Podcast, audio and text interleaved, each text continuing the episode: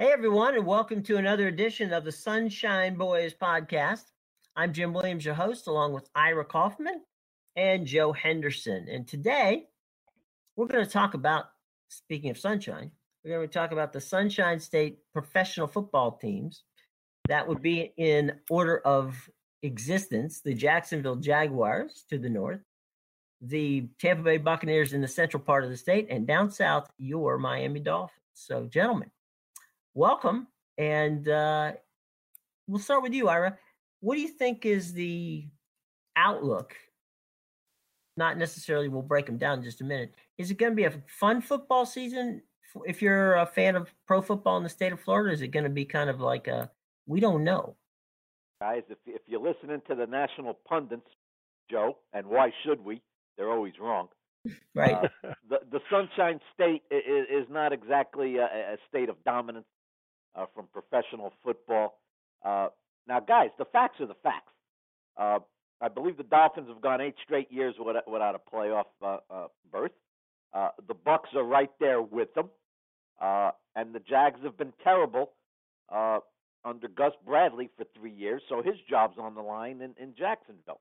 Uh, having said that, guys, I think at least from a division standpoint, Joe, I, I think you'll agree with me. Uh, the Jags have the best opportunity uh, to make some noise. Uh, you know, the AFC South uh, is not very strong.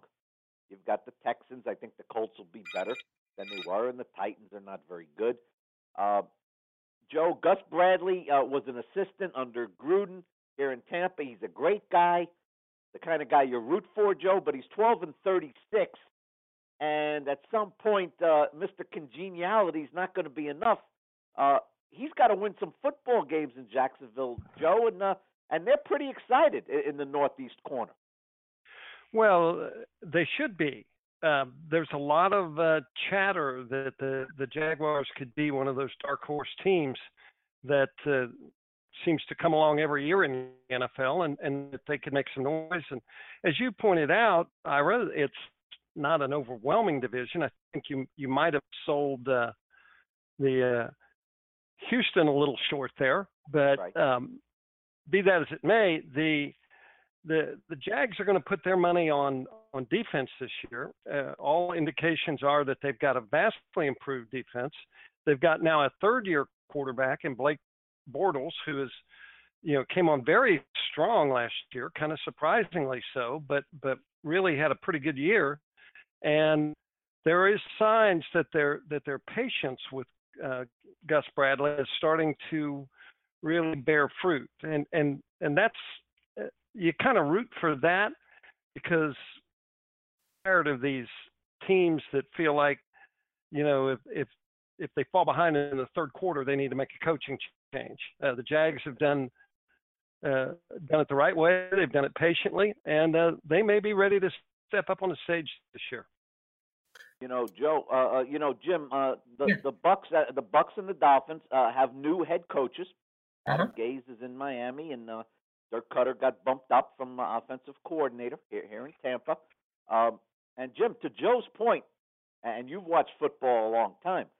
Uh, the Glazers, who who were the model of stability with Mhm. Dungy and Gruden, uh, have now shown a propensity uh, to change coaches like uh, they changed socks, James. and um, you know, Raheem Morris got three years, Schiano and Lovie Smith two years apiece, and uh, Gus Bradley's going into his fourth season. Uh, they're showing some patience up there, uh, and Jim, you know, when you change coaches, everything changes. Um, Absolutely. uh, you know, schemes and systems and philosophy, and uh, it, it it's hard when when you don't have stability uh, in the front office.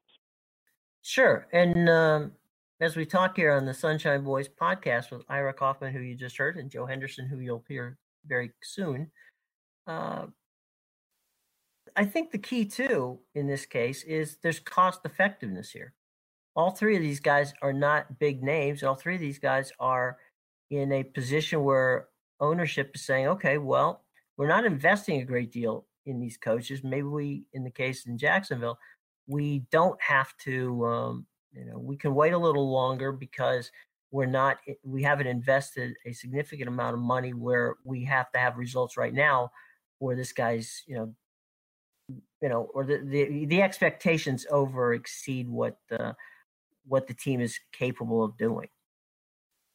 You know one thing joe one thing i've noticed in the last uh, year or two is uh, come draft time joe at least in the case of uh, the jags and the bucks uh, look how heavily they've invested in in the uh, state college teams with Jalen Ramsey, Dante Fowler, who, who, missed his rookie year with an injury, uh, and you turn to the Bucks, Joe, and, and you've got Winston, uh, and, and, now you've got Hargreaves. Um, very, very strong, and, and, and Aguayo, uh, so to speak. Very strong investment uh, in, in, keeping kids in the state, and you know, given the talent in Florida, Joe, that that's not surprising. Well, and and I think you you left out a, a name that should definitely be on that list, uh, Blake Bortles from uh, UCF. There you go. Uh, there and, you go. And I will admit, I mean, I know he was highly touted coming out of college, but I'll admit I was a little surprised when the Jags took him as high as they did.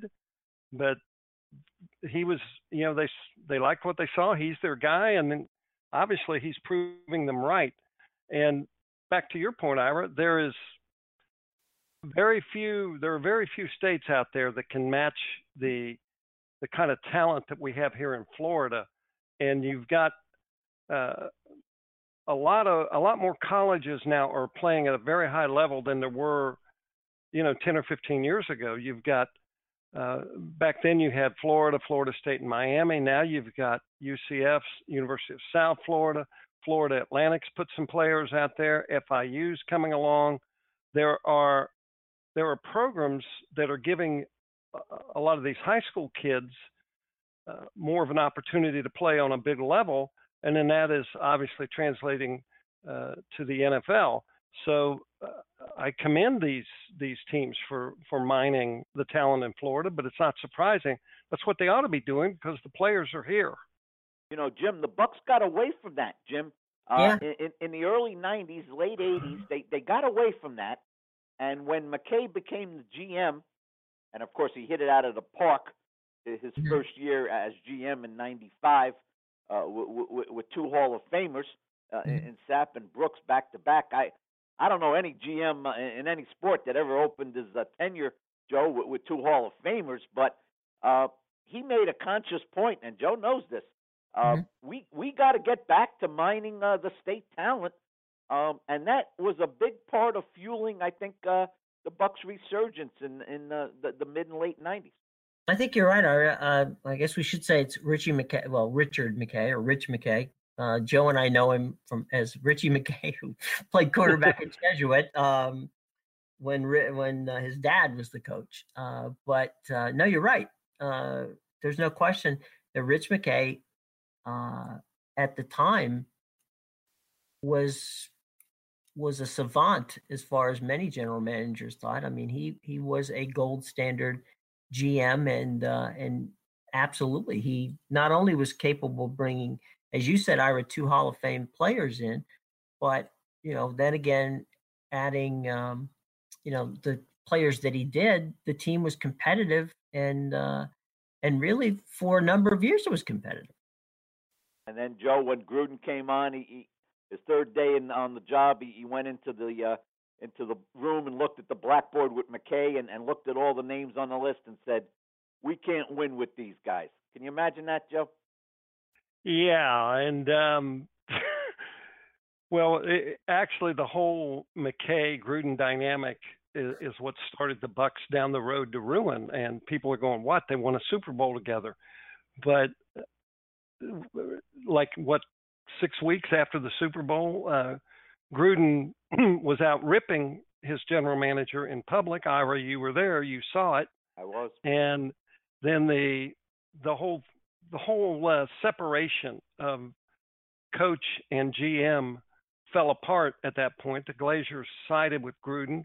He won the power struggle with McKay, uh, and then you know Jon Gruden was a was a brilliant strategist, a brilliant coach, but you know uh, on that front, I will have to respectfully part company with another Hall of Famer, Bill Parcells, who came up with the the line, "If you expect me to cook the meal, you ought to let me at least shop for the groceries." And Gruden would every day look at at things like what you talked about, look at the board and go, "No, no, no, no, no. All all the guys you got here, I want different guys. I want my guys." And the problem with with Jon was he was kind of ADD when it came to that. So whoever he saw in the highlight reel that looked good that day, he wanted to go out and get them. And that led to a lot of chaotic uh, roster. I wouldn't even call it changes. I would call it roster implosion with the Bucks. And he he started bringing in guys who, you know, were were bad actors or two or three years past their prime, and he was remembering them when they were great players and they weren't great players anymore. And so you've got to get back to the basics. You the only way you can really win in the NFL is through patience and building up uh, a base of talent. Jacksonville has done that. The Bucks are trying to do that finally, and uh, we'll see. We'll see what the story with the Dolphins is. But you you build you don't build a team as much as you build a program. And I know uh, people are going to go, wait a minute, that's what you do in college and the NFL. It's year to year, but you've got to have that base that you can rely on, like the Cincinnati Bengals have done. Mm-hmm. You know, they are a model of stability, and that's not a bad franchise to copy right now. And the reason that they did that was when they finally uh, began to invest heavily in scouting and stop and, and player development and stop with this kind of scattershot uh, program they were using. So anyway, um, I'm glad to see the Bucks getting back to that. They've had some good drafts. Um, you know, now it's time uh, to show a little faith in the head coach and let uh, Dirk Koetter put his program in. There's going to be some ups and downs, but you got to deal with it. It's the NFL, and you got to be patient. And Jim, you know, Jim, to Joe's point, uh, you know, over the years, I think we've seen Jim that, you know, not all coaches, Mr. Parcells, not all coaches uh, are very good at picking the groceries. Um, Bill Belichick, yes. Jimmy Johnson in Dallas, yes. Uh, but those are rare examples, Jim. I think you need that separation for the most part mm-hmm. between between the GM and the coach because Jim, those guys look at different at things uh, from different vantage points, and I think GMs tend to take a more la- long range view. You know, I know um, Ozzie Newsome. Um, I know you guys know him as well. Ozzie, uh, one of the successful reasons for Baltimore was Ozzie has always been the guy who has, as a former player, has been able to buffer himself between his coaches and uh, and and be someone who picks players and um, and picks darn, players. Darn that, good at it, Jim. He's he is. But what I was about to get to, Ira, was this: he does so with coach input to a point. Yes. Okay, and that's the to a point aspect of it. And if you have that relationship with the coaches where they trust you, that you're going to be looking after their back, well, then you know there's not this this kind of um, silliness that you that uh, you were talking about, where Jon Gruden, you know, quickly dismissed Rich McKay and and, and Rich's concept of, of how to build a team. But stability, you're right. In any business, and NFL is no different, stability is the key to winning. And if you look at the New England situation, you know, they win time in and time out. Um, even Denver, uh, you know, once they got that position settled around, uh, Pittsburgh, Pittsburgh, Pittsburgh, Pittsburgh for years. So yeah, I mean, the successful teams. There's a reason why they're successful. There's not a lot of change. You know, uh, uh, Rich McKay told me one time, and I will never forget this. He mm-hmm. said that when it comes to drafting, you draft on production and not on potential because mm-hmm. guys, you know, Gruden was the, uh, I love that guy. He's got a high ceiling, and Rich McKay would go, I love that guy because I saw him produce on film. Mm-hmm. But but the other the other thing with which Rich his his philosophy uh, is unmistakable on this. He was asked about the stability of the Bucks under his regime, and he said, Mhm. "Well, we may not win it every year, but I would rather go into a season knowing we have a chance to win it hmm than I would to go all in to win it. Maybe, maybe win it one time and Mhm. then have to start over from scratch. And um, prophetically, almost, that's exactly what happened with the Buccaneers under Jon Gruden. And again, Jon Gruden was a brilliant coach, and maybe he was the right coach at the time.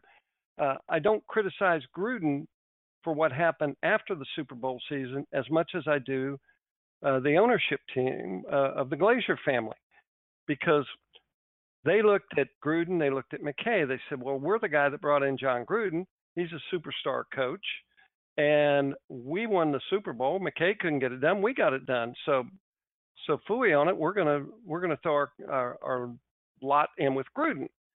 Well, when you did that, you removed the safety valve, and what then happened was Gruden basically destroyed the roster with impulsive moves. And he And handpicked, what- he handpicked uh, McKay's successor. Oh, yeah, well, it was uh, Bruce Allen who was a, a, a puppet. But here's here's the thing: if the Glaciers had been smart that day when after Gruden popped off uh, and it and it went public, he they would have brought the two of them into a room and pointed a finger at Jon Gruden and said, "Jon, you're the head coach. Rich, you're the general manager. Jon, you coach the players. Rich, you go get the players. We just won a Super Bowl, guys. We'd like to win more. Now, figure this out and work together. But they didn't do that. And so now they're struggling to regain that. Maybe they'll have it, you know, with their current regime. I don't know. But, uh, you know, it's when you when you get that when you tear down that wall, uh, you're inviting bad things to happen, and and that's exactly what what the Bucks went through for a long time now. You know, Jim, that's one of the reasons why this Roberto Aguayo situation, Mhm. Jim, is, is so um, intriguing. Is uh, the fact that uh, Jason Licht, the GM, did what he did on draft night hmm uh, and, and took a lot of heat for it at that very moment. And now, Jim, all those skeptics feel emboldened because Mhm. Aguayo looks awful uh, in practice and preseason, uh, heading into uh, Friday night's third game. Uh, Dirk Koetter's getting a little impatient, and you understand that, Jim, as a first-year coach. He's got to win because the Glazers haven't been patient. Uh, Licht's reputation, in a way, gentlemen, uh, is kind of on the line with Aguayo. So Sure. it's it's a very very dynamic situation here in Tampa. Uh, besides the fact that your kicker is struggling, which is alarming enough heading into a new season, uh, Jim, it's a kicker that you traded two draft picks for and, and, and took a lot of criticism for. So it's been a very two, tough two weeks for Jason Licht, Jim. Oh, no question. Well, look, we're with Ira Kaufman, who you just heard, Joe Henderson, and we are the Sunshine Boys podcast. I'm Jim Williams. Tell you what, we're going to step aside for a minute. We'll be right back as you're listening to us on sportstalkflorida.com and blogtalkradio.com. Welcome back to the Sunshine Boys Sports Podcast. I'm Jim Williams, your host, along with Ira Kaufman and Joe Henderson. We are talking pro football in the state of Florida, the Jaguars, the Buccaneers, and the Miami Dolphins. And we've been chatting just before the break about uh, the situation in Tampa. Let me ask you this, guys. What if, what if Aguayo isn't the guy? What if they have to cut him? What if they have to uh, bring in another kicker? I mean, at the end of the day, he either produces or he doesn't. What's the situation? Joe, right now they're in full support of him. They got his back, and you and I understand that. They need to do that and have a unified front. But Joe, if this lasts another couple of weeks, heading into the season opener in Atlanta, uh, which is on uh, September 11th, uh, Dirk Koetter has to have a guy that he's got confidence in, Joe, uh, that that can put the ball between the uprights because as all three of us know, most NFL games are decided by uh, seven points or less. The Bucks play a lot of close games. Joe, kicking was a disaster last year early with Brindza, cost them a couple of games. Uh, Joe, that patience is going to run thin soon. Well, it's going to run thin, but that goes back to my point that you can't make impulsive moves in the NFL. You just can't. And I, for that, I go back to um, one of um, the, there was a kicker the Bucks signed a few years ago. Mark Dominik signed him when he was the GM, named Mike Nugent. Paid a lot of money uh, mm-hmm. to Mike Nugent. And he, uh, Nugent. Joe, Joe, he's the last kicker before Aguayo that was drafted in the second round, Mike Nugent. There you, there you go. And the Bucks bring him in. He struggled a little bit at the start, and so very quickly they got rid of him. Okay, we made a mistake. We're cutting him. We move on. He he was picked up by the Bengals, and he's had a pretty good run with the Bengals. Mm-hmm. And so the what you have with Aguayo, I think, is what business economists would call sunk costs. You've mm-hmm. already you've you've made the tra- you you you traded up. Uh, most people, and I tend to agree with them, think that it was rather foolish to do that. But Jason Licht said he wanted to do that. There was an interesting story uh, today in the Tampa Bay Times where uh, they spoke to uh, Jay Feely, who's a pretty good kicker for seven NFL teams. Sure. Not and familiar with him, that. Uh, I'm not familiar with that newspaper, Henderson. Uh, no, it's, it's, it's a new one, just starting out. Okay. But uh, they they talked to uh, to Feely and asked him what he what he thought about Aguayo, and he didn't mince a lot of words. He said, "Listen, um, I wouldn't have drafted him there. You don't draft a kicker before the third round. I think that was a mistake, but he's got some he's got some problems and he's going to have to work through them. You know, Jason Licht can't correct that mistake. He probably, if he was really that gung ho for Aguayo, if he just stayed pat, he probably could have gotten him with their with their next draft pick rather than than trading uh, to move up into the second round. But that's done, and I guarantee you that if they cut Aguayo, that there's going to be a lot of teams out there the next day going, "Hey, kid, come play with us," and he's going to go on and have a fine career. So these are the bumps. This is the learning process, and you got to live with it. This this is your guy. So suck it up, Bucks. He, you know, get over it. He's he's your kicker. Jim, you're right. Uh, they're, they're they're too heavily invested. Jim, too heavily invested. Okay. To make to make a rash move. We got um, we talked about one Florida State guy. Let's go back to the other Florida State guy, and that is Jameis Winston. He came out. I think personally, I was pleasantly surprised by his play last season. Uh, but sometimes sophomore years in the NFL, you don't necessarily move up, you move back a little bit. So, what say you, Mr. Kaufman, about Jameis Winston and, and what you saw last year and what you expect to see this year? Well, Jim, we have an example right there in the division, the NFC South. Cam mm-hmm. Newton, spectacular as a rookie, um, mm-hmm. and as and as you mentioned, took a step back in year two, uh, generating some criticism uh, in Charlotte from some disgruntled fans about uh, whether this kid's got uh, the future that we thought he did. Um, will it happen with Winston? It could. Joe, he hasn't looked particularly sharp in the preseason, uh, but it's exhibition season, as Henderson likes to call it, uh, and I don't want to read too much into it. Uh, what I think is the saving grace for Winston Joe, and I don't think he's got a great arm. I do not think he's got an elite arm by any standards. And I've watched the kid make every throw. And by the way, he took every snap last year, which is extraordinary for, for any rookie quarterback. Every snap he took for the Bucks last year. Um, I think Joe, what's going to serve him so well going forward, and it's an intangible that I think uh, you can't quantify the kid has unbelievable passion for football. He loves it.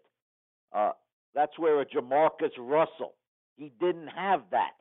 Yeah, he could throw the ball 80 yards. He didn't love what he was doing. He wouldn't put the work in. Joe, that goes a long way. Winston wants to be great. Will he be great? I don't know. I think he's going to be very good. Yeah, uh, barring injury, of course, I think the Bucks should have their quarterback uh, for the next several years. We always like to put, you know, a uh, kind of a time frame on these. You look at you look at him like well, you would hope he, he could be the Bucks' answer to uh, Ben Roethlisberger, right. some Tom Brady in terms of longevity, um, Matt Ryan even, but um, he does have some work to do. He is not, uh, as you noted, looked sharp here in the practice games that the Bucks have been playing, and um, they they need him to be. I th- I think he's going to be fine. Of of all the things the Bucks have to worry about right now, I don't think Jameis Winston is on the list. Period.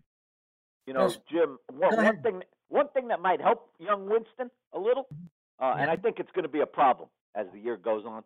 Uh, his targets are rather ordinary, even though Mike Evans has a ton of talent. Uh, boy, did he drop a lot of balls in 2015. Uh, and Joey, I think you'll be on my side on this one. Uh, Vincent Jackson, um, certainly his best years are behind him. He doesn't score touchdowns anymore, and and the depth at wide receiver, Jim, it, it it's very thin. It's thin. Mm-hmm. Does he have any safety, you know, blankets? I know a lot of quarterbacks, especially young ones, will gravitate to one or two guys. Sometimes it's a back, sometimes it's a tight end, sometimes it's a, re- a, wide receiver. Most of the time, that'd be like a possession guy. Is there any one or two guys that Jace that you know that James the first time sight of trouble he's looking for those guys? Well, his his main safety blanket, Joe, is a stout running game, which really helped him last year. Uh, absolutely agree. Yeah, yeah. I, I mean the old line, Jim, was horrible 2 mm-hmm. years ago. Horrible. Uh, people wanted to run the O line coach out of town, and I didn't blame him. Uh, but he made a huge comeback last year with two rookie starters. They mm-hmm. ran the ball great. Didn't matter if it was Doug Martin uh, or, or Charles Sims, uh, Joe, and they, and they ran the ball very well in that uh, fantasy football game last week uh, up in Jacksonville. Um, but to answer your question directly, Jim, um, you know, they got this slot guy, Adam Humphries, young guy. He hasn't really done much, unproven. Uh, but he seems to have a little rapport with Winston. Winston trusts him. Uh, mm-hmm. but Joe, in terms of proven depth behind Evans and Jackson, they, they're hurting there. Well, they absolutely are, and we saw how bad they were hurting when uh, Jackson got hurt last year. That's right. And and that made it even worse. And uh, the tight end, uh, Austin Seferian-Jenkins, uh, put it kindly, did not step up last year. Um, and uh, I was kind of glad to see, I think a, a, lot of Bucks people were glad to see Dirk Koetter call him out early on, drop him down to second team, threaten his spot uh, on the roster, basically, if he didn't get his act together. And he has responded. Threw him off the practice field, Joe. Uh, threw him off the practice field. Yeah had had to if if if anybody couldn't get that message, then they they just need to call it quits and go home because uh, it, it is clear that his roster spot was on the line. Seferian-Jenkins, who would seem to have all the measurables, uh, I stopped short of saying he has a world of talent. Um, he has a world of unrealized potential. I would I would say, um, has has stepped it up in the last few weeks, has regained his spot on the first team, and maybe that will become that comfort zone guy that that Jameis uh, Winston needs. But I was right. If they don't run the ball uh, with with Doug Martin, uh, they're not going to they're not going to be successful on offense.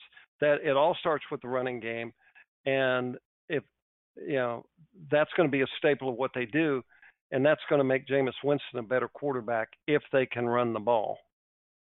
That's Joe Henderson, and we have Ira Kaufman here with us. I'm Jim Williams on the Sunshine Boys Sports Podcast. Guys, talked about Blake Bortles up in Jacksonville.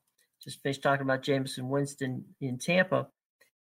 Going south in many ways, Ryan Tannehill.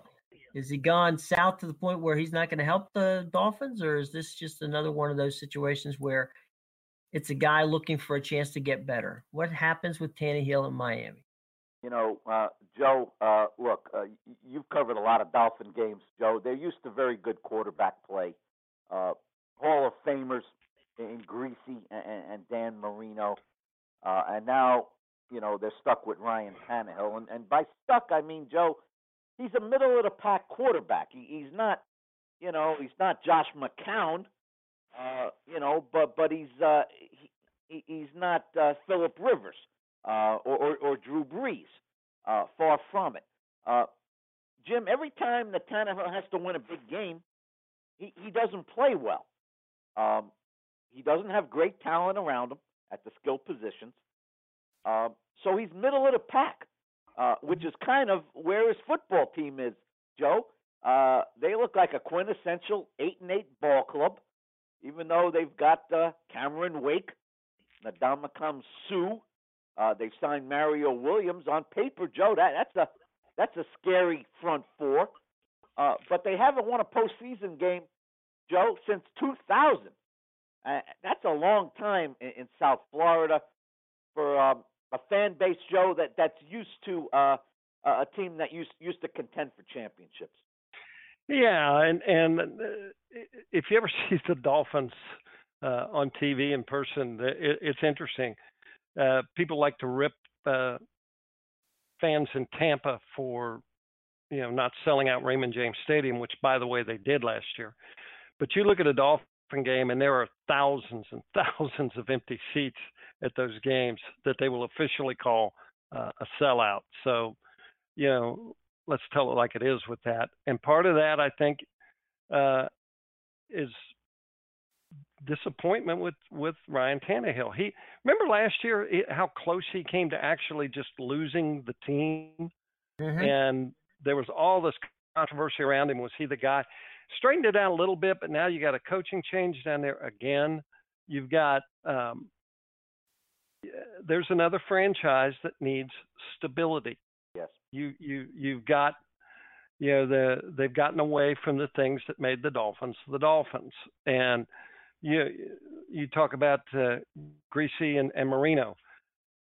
That's a pretty good long run of stability at quarterback when you when you put those two back to back, and you know, yeah, you're only going to get so lucky uh, to have a Dan Marino fall into your lap like the Dolphins did in the draft. Uh, Ryan Tannehill is never going to be Griese. He's never going to be Marino, but he can be a good quarterback if you know, if if they can get him the kind of I hate we're going to use the word again, but the stability around the organization. You can't just keep bringing in bad actors and bad heads and and guys that have have the measurables but don't have the production to back it up. And you know they've gone out like you you noted they have the makings of what could be a respectable defense, but um, they're still going to have to get it done under quarterback. And and right now, when I look at, at Ryan Tannehill, I see him in that vast middle mediocre uh, group of, of quarterbacks that could be uh, interchangeable uh, in their blandness. One more point, Jim, about the Dolphins. Uh, I think it's worth noting, uh, Joe. I don't know if you agree, but you know, ownership counts, guys, in, in terms of long range success. You, you could you could do it for a season or two, but if you have a long run, uh, the owner uh, usually has has a part of it. Uh, the Dan Rooneys, Bob Krafts, uh, these, these guys are sharp. John Mara. Uh, now we turn our attention, Jim, to Mr. Stephen Ross. uh, never been one of my favorites. I think he's a blowhard. I don't think he knows how to win. I don't know how badly he wants to win. What he wanted was another Super Bowl. Right. So he sunk, you know, he sunk 400 million into his stadium, and he mm-hmm. got awarded uh, at Tampa's expense, I might add, but uh, understandable, Joe, from a stadium perspective. Um, I am not a Stephen Ross fan, Jim. Uh, I don't know how much you know about the guy. I think he's into uh, fanfare, uh, star power. Every time you look, Beyonce's uh, walking through the concourse with Serena Williams. Uh, Joe, that doesn't help you beat the New England Patriots. So I got a problem with Ross. If anybody wants to defend him, uh, I'm all ears. I'm not ready to defend him, but I, I want to ask both of you about. Um, do you think one of the things that that I look at Ross, he looks to me like he's the kind of guy who wants to turn the Miami Dolphins into the Miami what the Miami Heat had when Miami Heat had James and the rest of the guys and and they were it was a happening. It was a place to be. You you went there not necessarily if you're watching a basketball game. You know, he had the star power there. I don't I, I agree with you, Ira. I think Stephen Ross falls into the category of one of my other favorite Miami owners, and of course that's the owner of the Miami Marlins. Uh, and I, I think that you know, I think under the situation that they've got two owners who are far more interested in anything but the teams that they own uh, than than actually winning. And um, I don't know. I'm not going to speak for Joe, but uh, I don't think Stephen Ross is particularly understanding of of how one goes about winning uh, football in the National Football League. He's not a football guy, Joe. He's not a football guy. No, and and I will assume that every owner wants air quotes uh, to win. Okay, but the key is, as you alluded, is knowing how to build an organization that can do that. And you know, you these guys come in. I always said that I thought the the worst thing that ever happened to the Dallas Cowboys was when Jerry Jones began to think he knew something about football, and uh, in fact knew more about football than Jimmy Johnson. I mean, there's the classic situation, and so it's kind of the the conundrum you run up against. You've got to have an owner with quote unquote deep pockets that that's willing to invest in a team, but you you would hope that the that the owner would be then smart enough to hire the best general manager he can find, the best personnel uh, people he can find, and then let them do their jobs. You sit up in the owner's box and and hobnob your clients and and and enjoy the game. But for goodness sakes, stay out of the football decisions because most of the time these guys are out of their league. And I think Miami is Exhibit A. You know, Jim, uh, up in Jacksonville, uh, maybe we have the opposite. Um, mm-hmm. Shad Khan, who's got deep pockets, yep, um, has shown guys to be patient uh, with the coaching carousel aspect. Uh, he might be a guy that uh, whose patience is about to be rewarded. So I'm kind of going to root for a guy like that uh, this season. I don't think there's any question. And you know, one time, you know, you're Ira, you're talking about uh, the Rooneys. Um, I, I was chatting with Dan Rooney one time, and we were talking about. I said, you know, you have a successful franchise, but you don't spend a lot of, you know, you're not one of these guys who rushes out and grabs the the first big free agent on the market or anything like that. It's a lot more of cost, you know, consciousness. And they've let guys go. I mean, they've let guys go to free agency. They let guys, and they've replaced them. And and Rooney said to me, he said, "Look, the NFL is set up so you literally can't lose money. There's not a franchise in this league that couldn't be competitive, as competitive as we are. He's talking about the Steelers. He says, but it boils down to Ira, what you and Joe have been talking about all the time. He said, it boils down to me understanding something that George Young taught me. George Young, of course, was um, the general manager of the of the uh, New York Giants when um, when Parcells was um, right. the coach, and that was basically owner's own, coaches coach, players play, and general managers pick the team. And if, as long as you understand that pecking order, he said, and you got the right people in the right place, you'll win.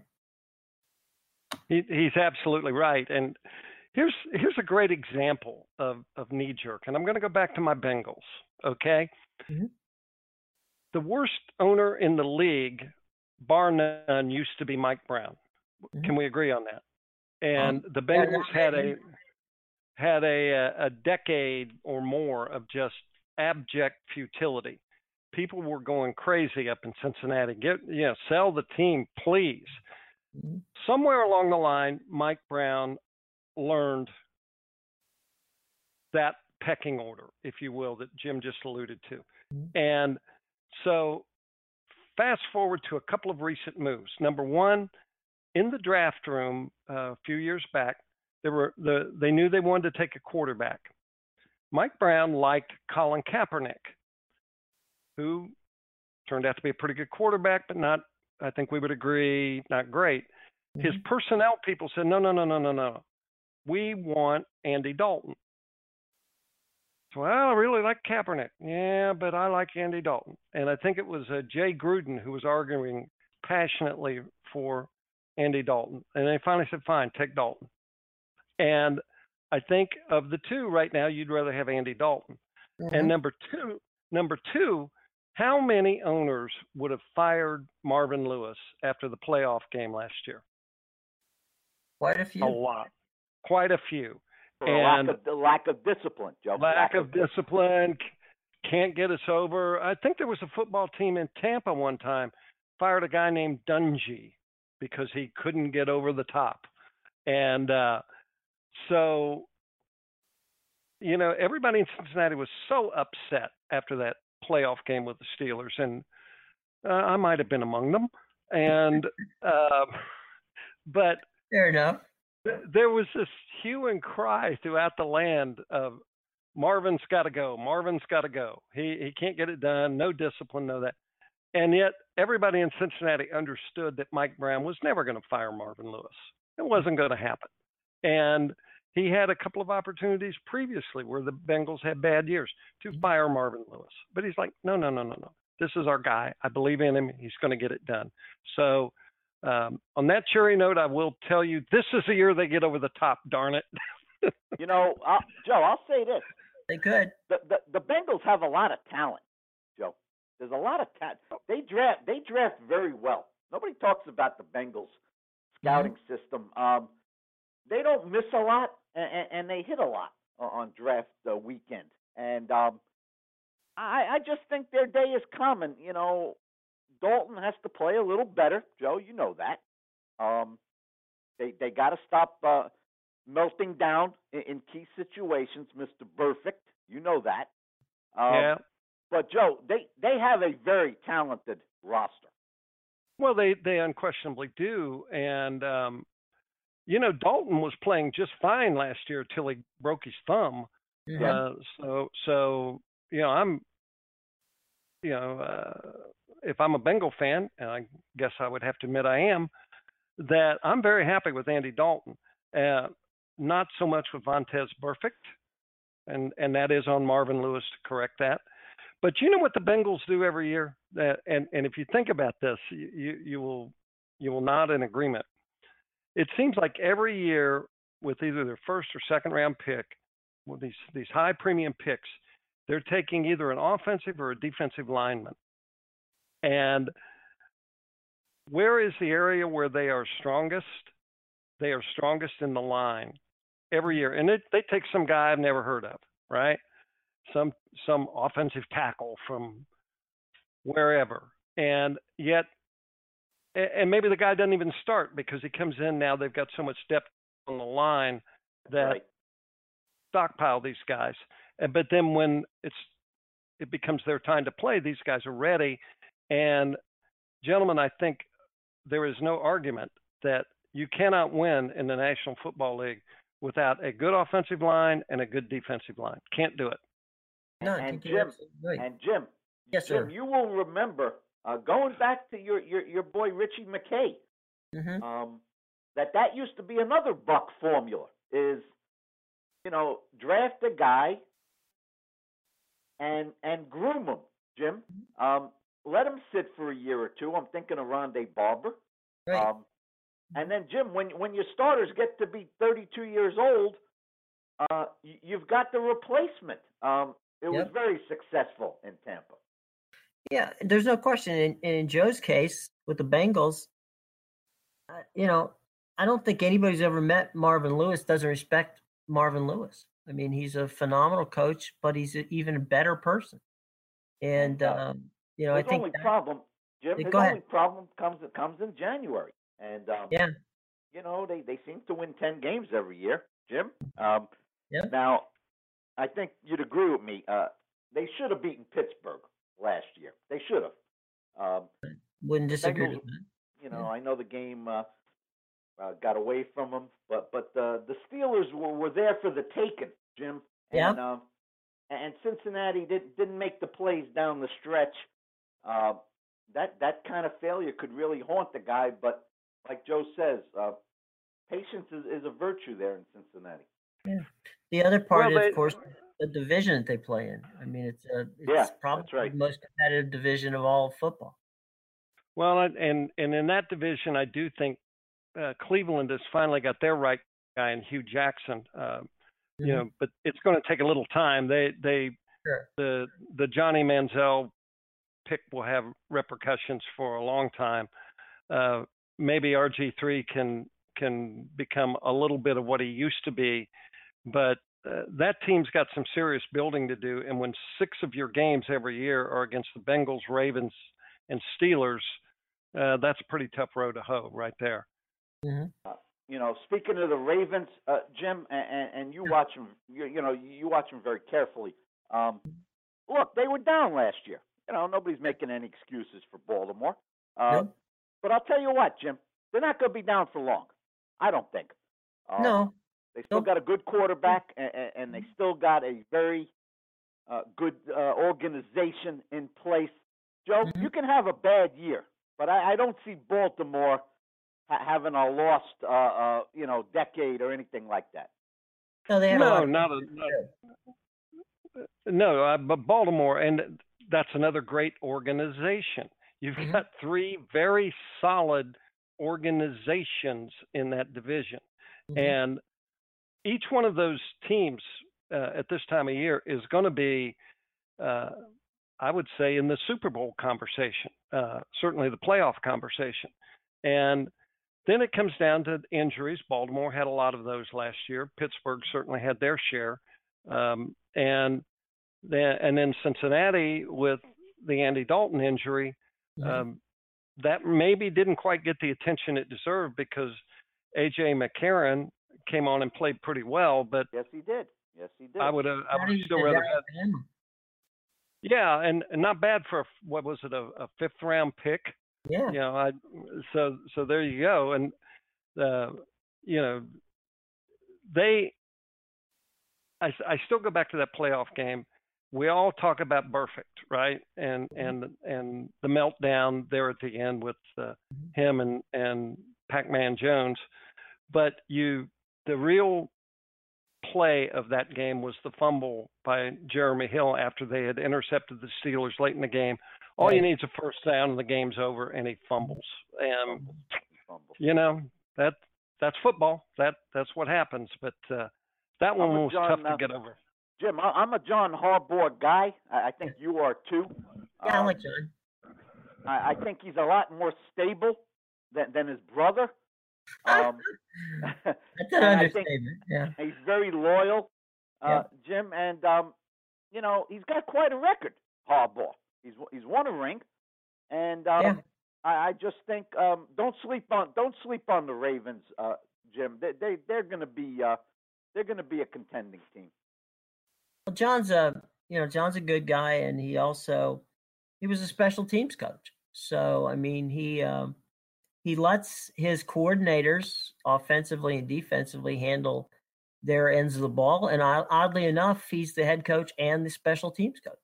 Uh, so it's kind of an odd situation because you very seldom have a head football coach who even knows who the special teams are. Uh, and mm. in this case, you have a guy who actually is the head coach and coaches the special teams. But we're about at that time, guys, where we can talk a little bit about last call. How about rather than um, than start into the prediction game because we're way away from that. But um, how about this? How about we look at the um, at the three teams that we talked about, the three state teams, Jacksonville, uh, the Tampa Bay Buccaneers, and of course the Miami Dolphins, and talk about what you guys want to see out of these two teams in these final two, as Joe likes to call them, exhibition games. Is that what you like to call them, Joe? Exhibition games. That or that or practice games. Practice games. Okay. So in I these will- I will, uh, practice games, which you're paying full price for, um, Yeah. I, what- I what will. Uh, I will yield first dibs to Mr. Henderson on this one. All right, Joe. Well, um, what you would like to see is nobody get hurt. Um, Yeah. Because because I don't. Uh, I put absolutely no stock in exhibition game results. None, zero zip, nada.